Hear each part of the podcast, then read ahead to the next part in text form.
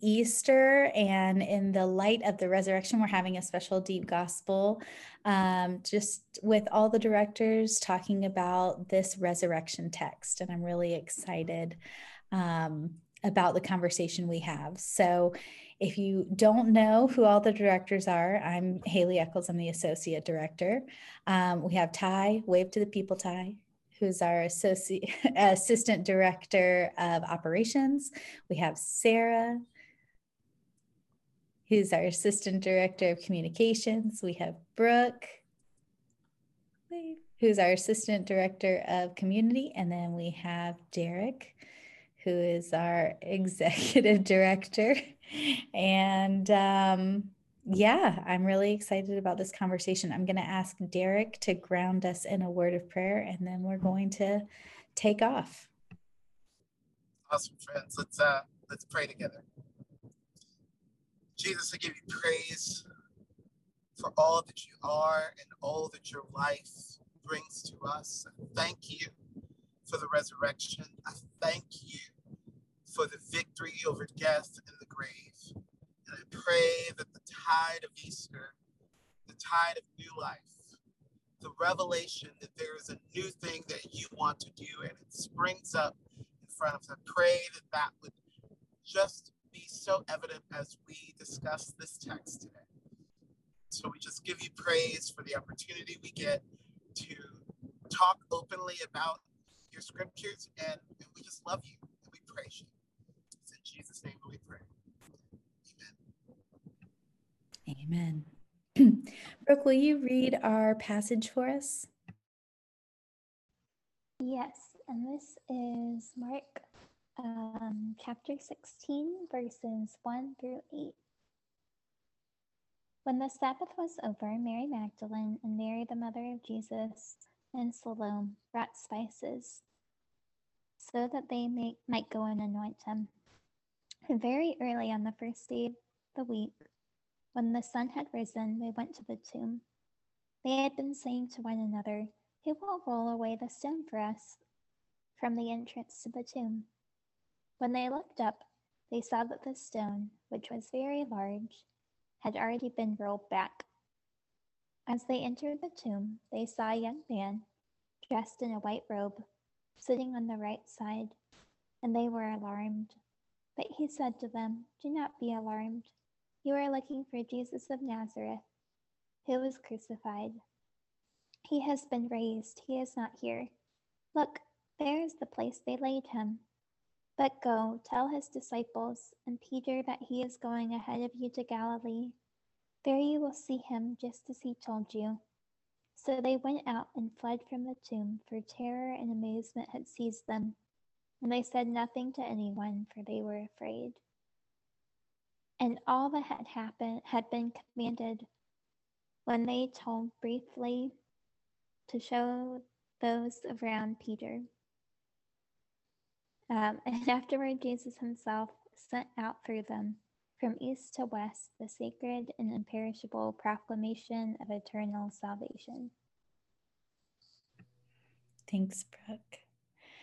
Um, so, this is a wonderful resurrection text to wrestle with in Mark, um, and actually not the only resurrection text in Mark, but we might talk about that a little bit later. Um, so, we're going to start off with what we liked. Um, and I have several things I like, but since there's five of us, I know some of y'all are going to capture some of the other things. So, one of the things that I like is the way that Mark sets up these women walking to the tomb, wondering about the stone. And then, of course, it's already rolled away. And I feel like that's really relatable to moments where we feel like something's in the way that like God's already taken care of. Um, but like we're still worried about it and they're still faithfully going and i just really like that that moment so and that we get that background sarah what did you like yeah um i really like the fact that the women are the first to like discover that like the body is gone, like Jesus is there, and that then they're told to go share the news, right? The women are empowered to go share the news. They didn't just, you know, decide, oh, I'm going to talk about it. They were told to. Now it says that they don't, um, which I'm actually going to get into in my challenge. So I'm going to pause there. But I really like that they are told to go and find, tell people, and that they are the ones who find out first. Thanks, Sarah. Um, Ty, what did you like?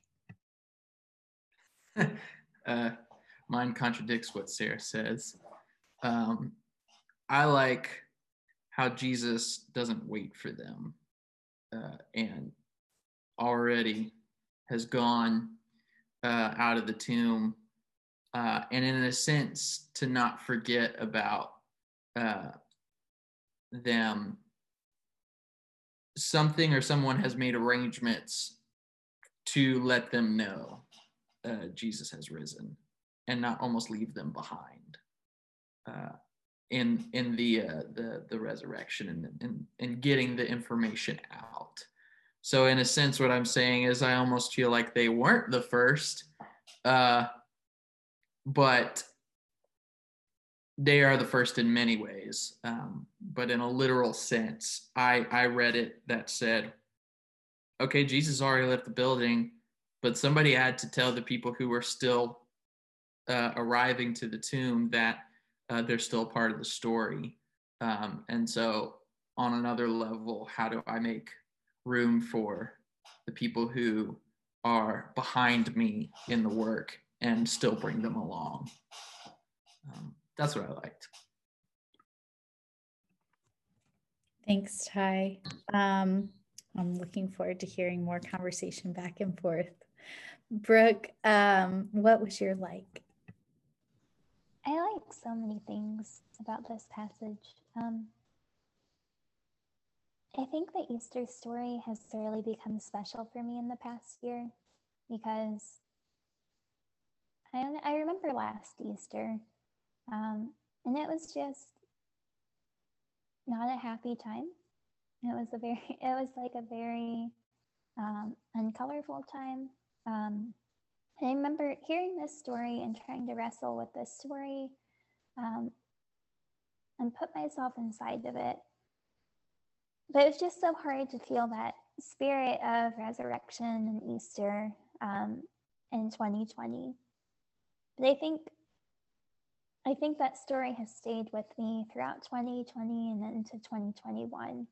And coming back to it, I feel like I feel the spirit of resurrection um, I'm fortunate enough that I get to see people every day um, and be out and about, and I feel like things are coming back together. So it just has this resonance with me um, that began last year, but then I think I really feel now this year.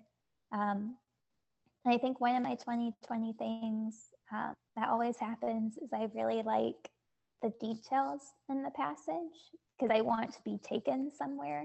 I want to be inside of the story, and I love all of the details and the way that this picture is so bright and easy, easy for me to imagine. Um, and the feelings uh, of the woman. And I just love it. I love how it feel. It looks, it feels like a storybook to me.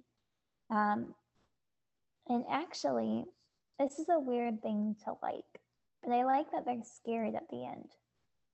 Um, because fear is something that I experience rather frequently. Um, and it means a lot to me that fear was also something that some of Jesus's first disciples experienced. Um, and I think I've heard it framed that they shouldn't have had this fear and that this fear like got in the way of what Jesus was doing. Um, but it still comforts me to read that that's their response to Jesus, because that's also often my response to Jesus, to God. Thanks, Brooke. Um, Derek, what did you like? So I actually like the fact that the women were coming to the tomb with spices to anoint Jesus' body, which is just this signal of this larger tradition and ritual around death. But the, the thing is for me, and, and in some respects, this is a, um, in opposition to often what we talk about of, of like um, people don't realize that you know, the, the folks in the story don't realize that God has done a new thing. And so, um, you know, they need to be sort of awoken out of their sort of the way things have always been and, and, and awakened to the resurrection.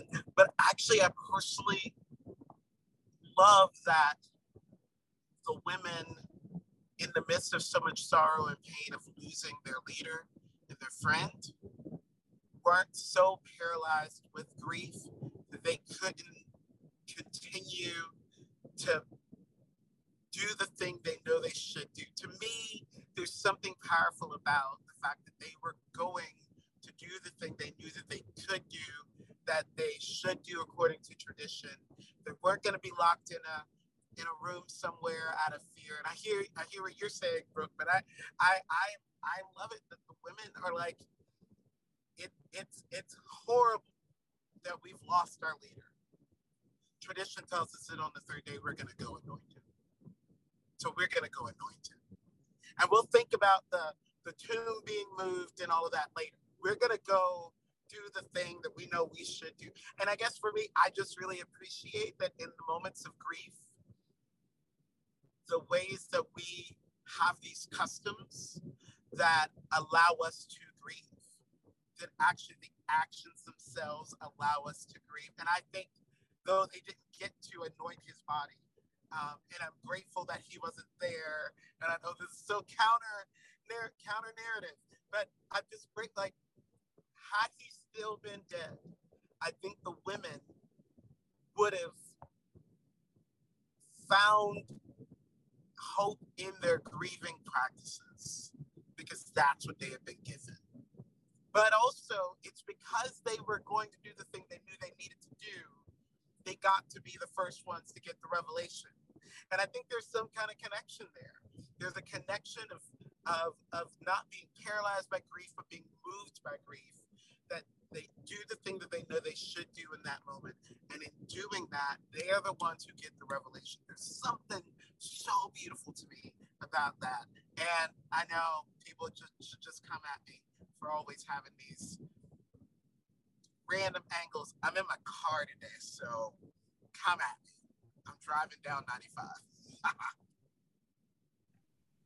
Now, I want to have such a, a deeper conversation about kind of the place of fear in this passage. One, because what to Brooke's point about kind of being immersed in the story, and there are a lot of senses and smells and ways that we can get connected. I think one of our disadvantages to reading resurrection stories is we know what they're going to find. Like, because we've read them so many times, we're not surprised anymore. And so, recovering that sense of fear, I think, gives us a chance to recover what it's like to read it for the first time again, what it's like to be surprised again. Um, we were talking on After the Live last week about Allison telling the resurrection story to her two year olds. And we were talking about the fact that two year olds, you know, like cognitively cannot understand like atonement theories and why Jesus would die and what's happening. But they did understand that when she said, he came back and he was alive again that she had a 2-year-old who was like that doesn't happen. and it's like you're right. It doesn't happen. It's not what you can expect. This is part of the surprise. Um and I think that what we have fear at play that we aren't talking about, which is the fact that the women get up early and they go to the tomb. They go to the place where there are Roman guards. They go to the place where um, they're going to be associated with someone who's just been killed, while the rest of the disciples are still hiding out and still wondering if the coast is clear and wondering if there's been enough of a cooling off period. And some of them have denied Jesus and have distanced themselves from Jesus. So I, I think that like that's an important fear to kind of capture in the text as well. I do want to clarify. Um, I do think anxiety is all throughout this passage, and I'm also here for anxiety. Um, that's that's good to know that people experience. Um, but the specific fear that I'm thinking of is at the very end. Um, so they went out and fled from the tomb, for terror and amazement had seized them. Um,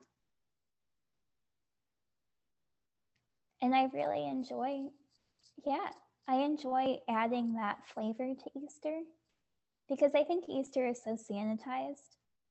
Um, and it's just so happy. And there's bunnies. Um, and it's just like so joyful. But they were terrified, according to this account. And I think I would be terrified too. Um, and I think that just adds this real element to Easter. A reminder of like, I think it's scary to follow Jesus. Like, I think that there is an element of jumping and not knowing if you're going to be caught um, to following Jesus and going on this journey. And I like that this is incorporated into the Easter story, um, at least in this account. Because um, these are the women that I think stayed with Jesus through his crucifixion, even though some people, like, these women stayed with Jesus through that. Um, but then they also ran away from the tomb because that was too much. And I just, I think that's really interesting. I think so too. And I think this reaction, I would love for um, Sarah, if you'll start off with your challenge about that kind of reaction and what we see happening in the text. Or at least I think that's where you're going because you kind of hinted to it. So. I mean, we'll see. Um, we'll see if I wind up where you're wanting to. But I do want to say I I really appreciate all these points about the anxiety and the fear around Jesus and following Jesus. Um, I love Jesus Christ Superstar. It's a musical. If you haven't seen it or listened to the soundtrack, you should see it or listen to the soundtrack. But there's a line in one of the songs, and Judas is singing, and he's like, Listen, Jesus, do you care for your race? Don't you see we must keep in our place? We are occupied. Have you forgotten how put down we are? and it talks about you know there's like fear in this crowd it's like we're getting too loud we're getting too much like people will hurt you people will hurt all of us if this gets out of hand and so if that was for some people the level of anxiety there so i think judas felt a lot of that anxiety.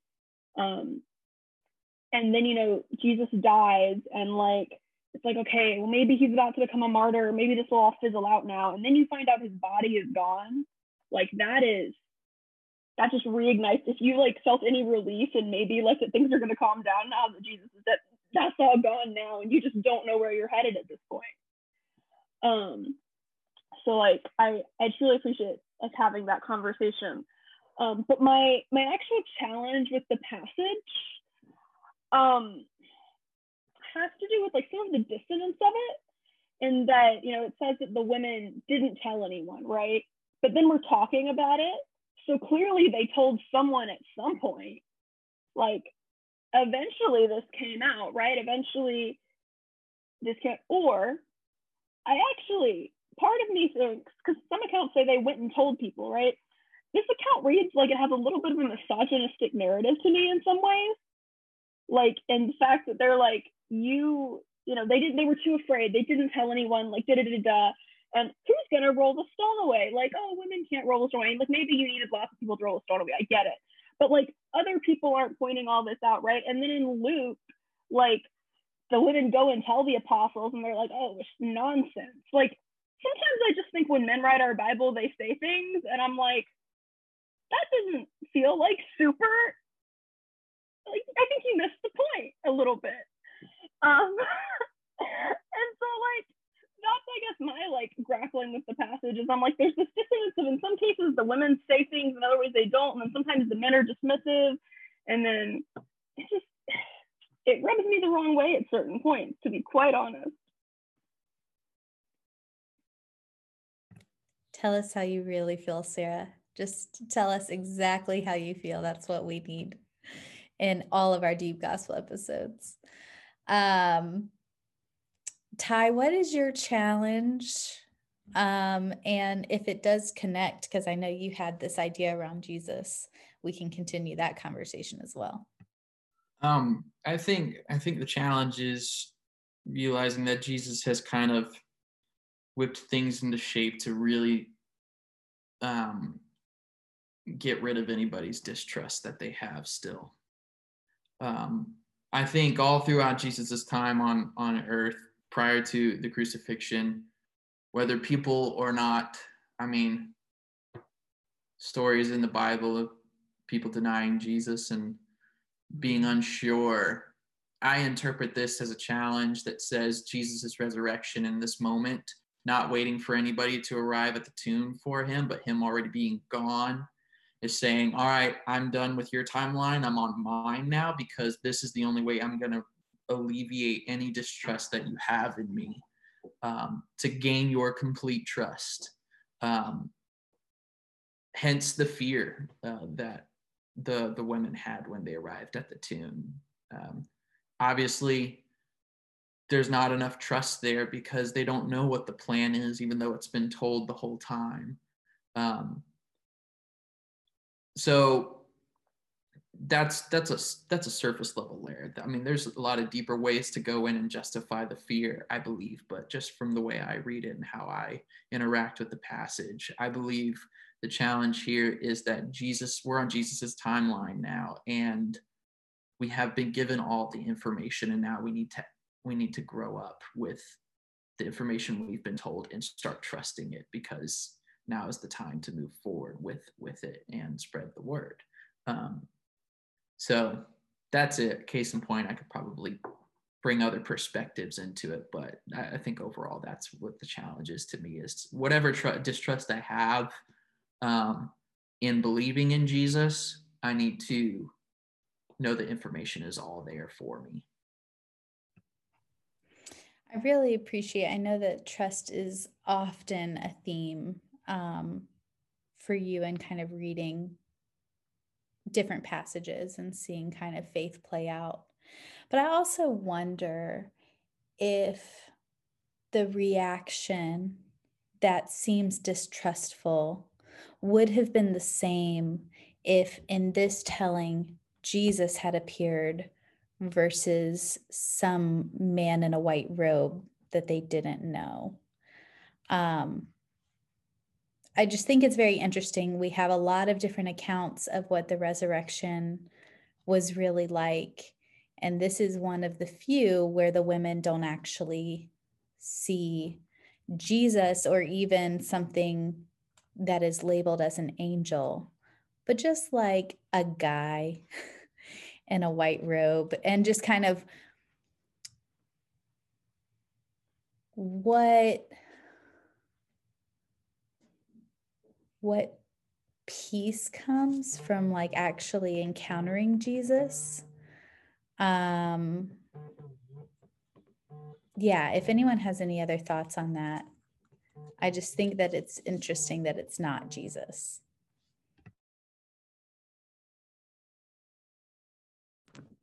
You ready for my challenge?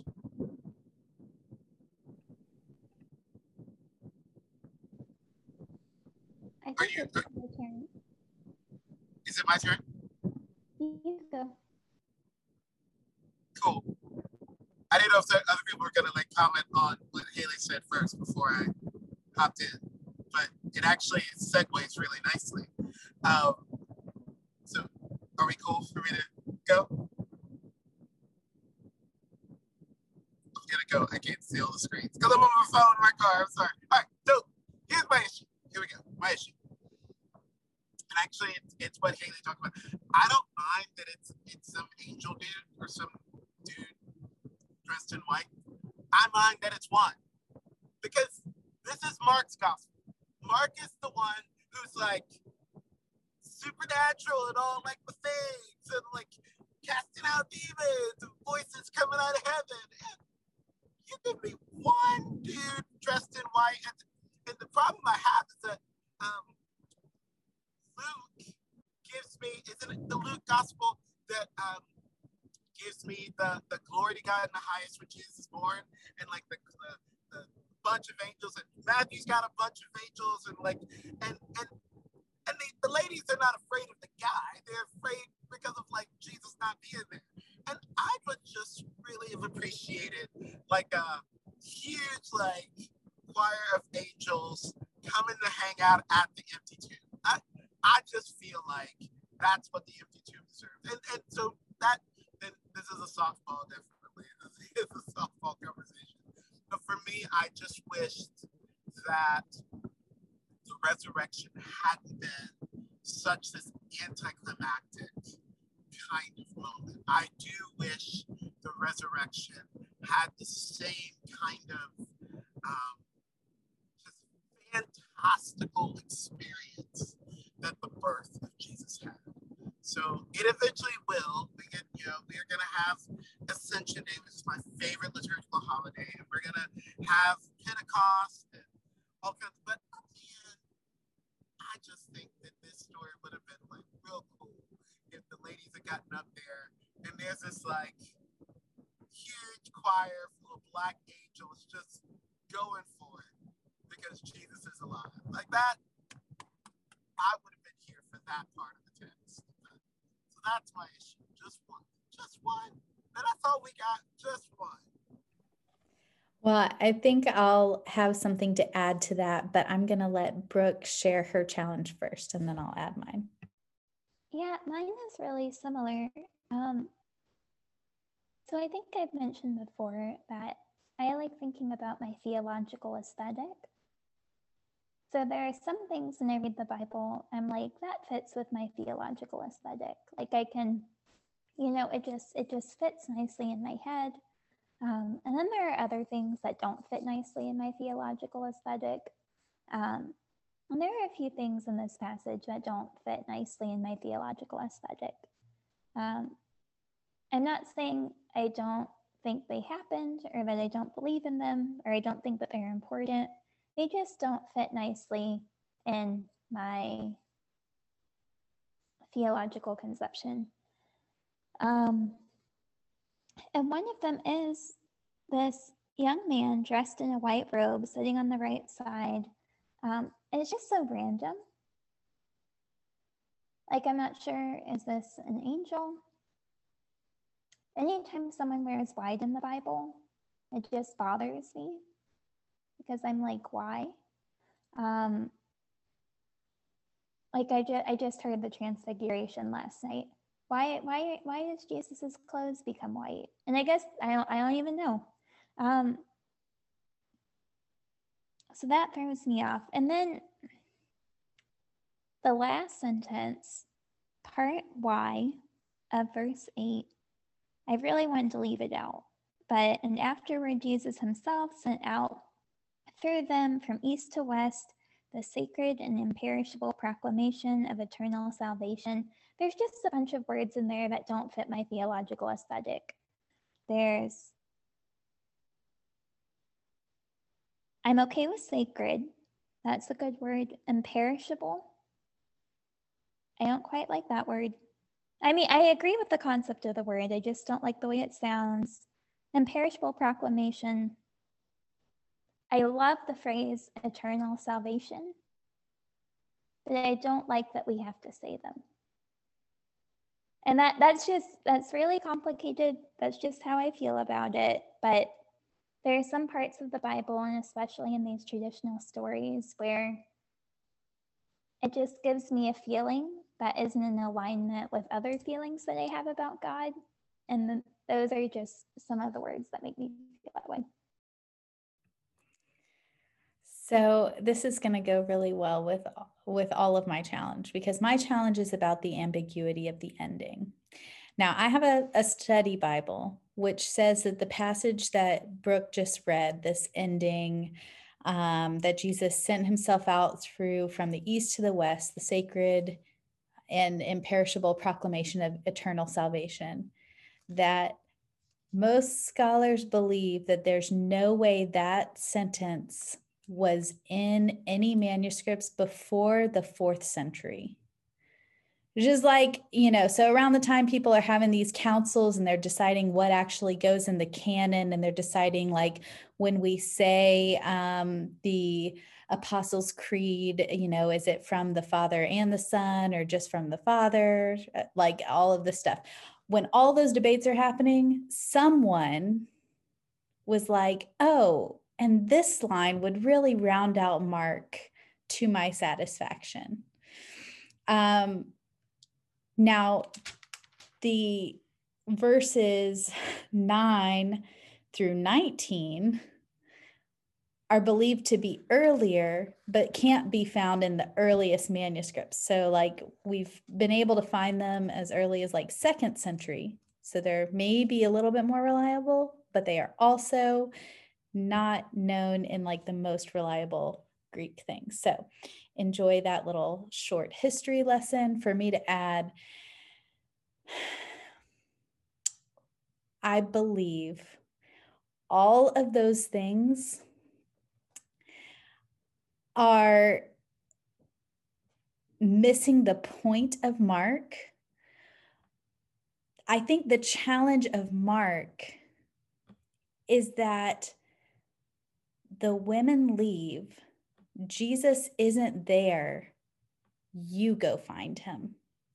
Jesus is resurrected and Jesus is is alive and Jesus has um meaning for our life today into eternal salvation but i'm not going to do the work for you uh, the miracle the excitement like where there's going to be the large miraculous thing happening is got to be off the page.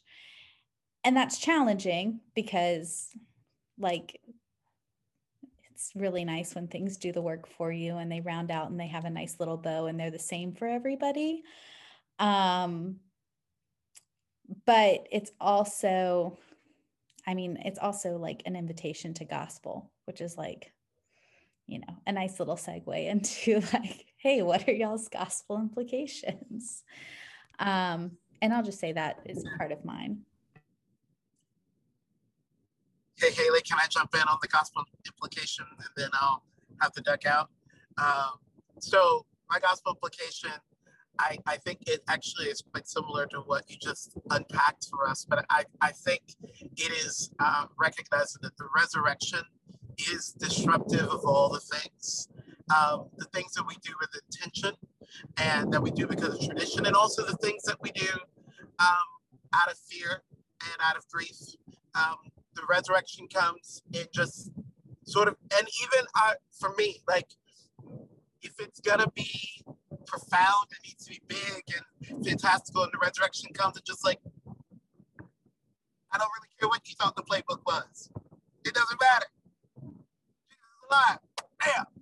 And, and, and so I, I think that we all we all want to be ready for the ways of the resurrection. Um, um, the ways of the resurrection yeah, disrupts. I mean, and, and all of us. I, and I, and I want to say that those of us who are going to continue to observe Easter and Holy Week and the, the whole Easter tide, that we do that out of tradition, right? Like we do that. Know, the, I grew up in a tradition where we um, got new suits on Easter Sunday and always had an Easter speech and stuff. And like the resurrection comes to disrupt that. And, and somehow, even in that beautiful sort of, this is what we've always done, the resurrection comes to disrupt it. And then there are those of us who are like, I don't know if I believe this stuff anymore, and I don't know like what is Easter, and and and and even in the age of COVID, like, are we really over the pandemic or not? And like, vaccines and like, the resurrection comes to disrupt all of us. And and I I I do pray for holy but very uh, spring-oriented disruptions for all of us. And I and that for me is the gospel implication of this text. Um, so with that, I'm gonna jump out of our conversation and continue on my journey. And I love you all. I think that you're amazing, and I love these takes and ideas and thoughts. And um, Kaylee, you're amazing in leading these conversations for Deep Gospel. So thanks, friends. Love you much. Thanks for joining. Hi, Derek. Well, I it's a bummer having to lose Derek a little bit early, but I'm really appreciative for him uh, joining us in the midst of traveling and doing so many other things. Um, and Ty, I'd love to hear what your gospel implication is.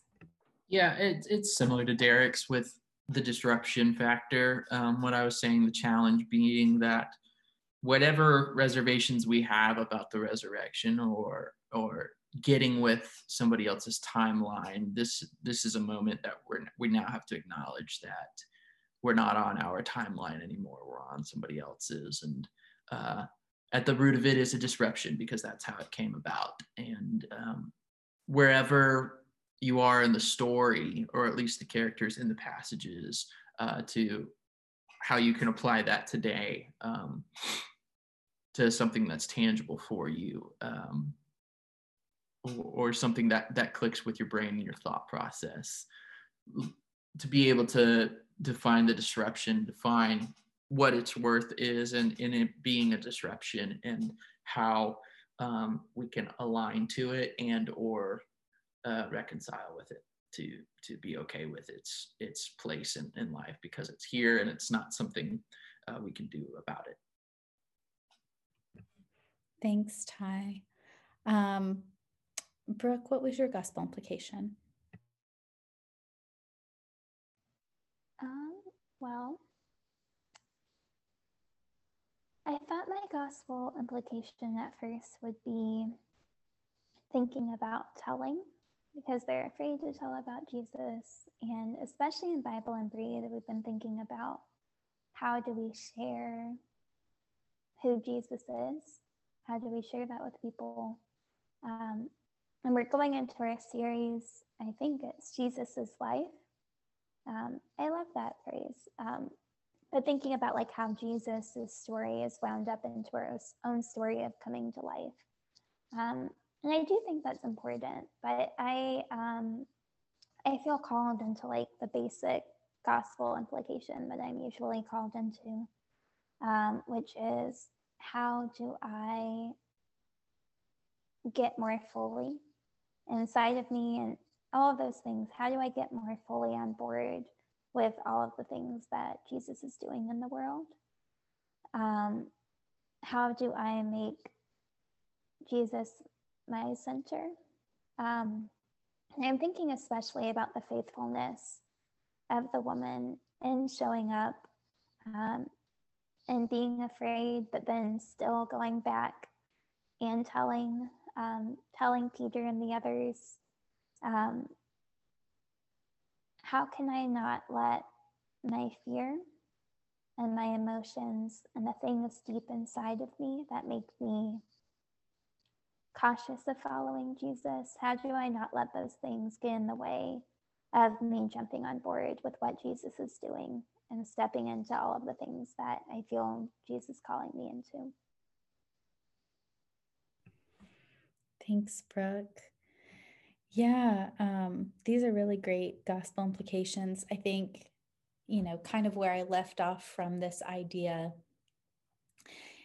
it's uncomfortable for a gospel to end on. So they went out and fled from the tomb, for terror and amazement had seized them, and they said nothing to anyone, for they're afraid. Period. The end. it's just like, you know, um, it makes sense to me that it would have inspired some sort of gospel type fanfic to try to figure out how do we round out this story right? Like how do we um figure out what happens next? And i think that that's the gospel implication or the invitation is eh, how how am i supposed to end this story like how am i supposed to encounter jesus? How am i supposed to um, continue a relationship with a risen jesus? Um, how do i deal with um, the fear that surrounds like not being able to control the disruption that comes from that? How do i handle um, learning to trust um, a jesus that is wholly different from maybe what I expect sometimes. Um, and so I think it leads to a lot of really good questions, but ultimately they come in this invitation to continue the story, that the story isn't over, that it ends in this kind of open note because like the story is still being written. And I think that that's important. Um, so I'm going to ask Sarah to share her gospel implication and um, yeah. Yeah. Yeah. I really, I love the point about it's like an invitation to continue the story, right? And keep telling the story. Um, and I think like what really stuck out to me as like a gospel implication for this passage is that we don't get to gatekeep who tells the story. Like the people who were invited to share the story are women who are like social, political, religious outsiders in a lot of ways at that time, right? And I think whether they told the story or not, like because there are varying accounts of that, they were invited to tell the story and they could choose to tell the story or not. Um, and I think that's like a call for us not to gatekeep who tells the story and to invite social outsiders to be a part of telling the story of Jesus.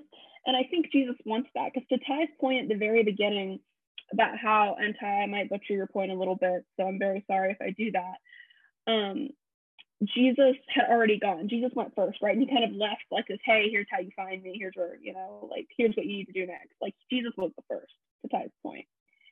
And Jesus was the first, but the people he invited to come right after him were not the elite, powerful people, right? They were the people who were just a little on the outside, but taking part in a grieving ritual of putting these spices um, and whatnot on his body. And then they clearly talked about this at some point, like for it to be written about. And and certain accounts went and directly told about it. And then they led the rest of the church on the way. You know, then I think it's like Peter in some accounts shows up and then goes and tells other people, right? Like in a lot of ways, I think the people who the church tries to dismiss or society has traditionally tried to dismiss Jesus calls out to and invites those people to help lead the church forward. And so I think that's like part of the gospel implication for me. Um, that's living into a difficult moment um, for the church to be that humble to recognize that, for us to allow that sort of disruption in the church and encourage that sort of disruption and for the people who are leading to disruption, it's a lot of bravery and courage and honesty, and it takes a lot. And so I think there are a lot of layers to that, but that's sort of where I wound up at the end of all of Gel's words and the scripture. So. Well, I really love it. I love um, getting to reflect on this passage and um, this little gift uh, since we are recording in the middle of Holy Week, of a reminder that resurrection is coming. And it's currently a rainy day, and it's been one of those days where the reminder of resurrection is welcome, even if it comes with some disruption and anxiety and fear, um, and even a call to like do something about it. So, um, thank y'all again. And Sarah, would you close us in a word of prayer? Absolutely.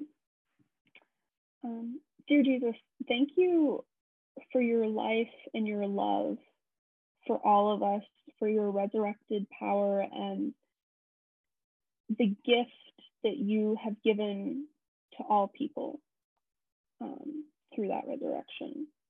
Thank you for this wonderful time together um, where we have been able to unpack some of the story of the resurrection and reflect on the things we liked about it and the things that were hard about it and the ways you think you're in we think you are inviting us to continue the story. In your name we pray. Amen. Amen. Well, thank you everyone and I hope you'll take this invitation and go out and do with it whatever God has you do this week. So until next time, blessings and bye. Thank you for listening to this episode of Deep Gospel. Deep Gospel is a weekly conversation and ministry of Campus to City Wesley, a multi site campus ministry serving college age young adults in Northeast Florida. To find out more about worship gatherings and other ways to connect to our community, check out campustocity.org. You can also support us by becoming a Patreon supporter. Until next time, blessings.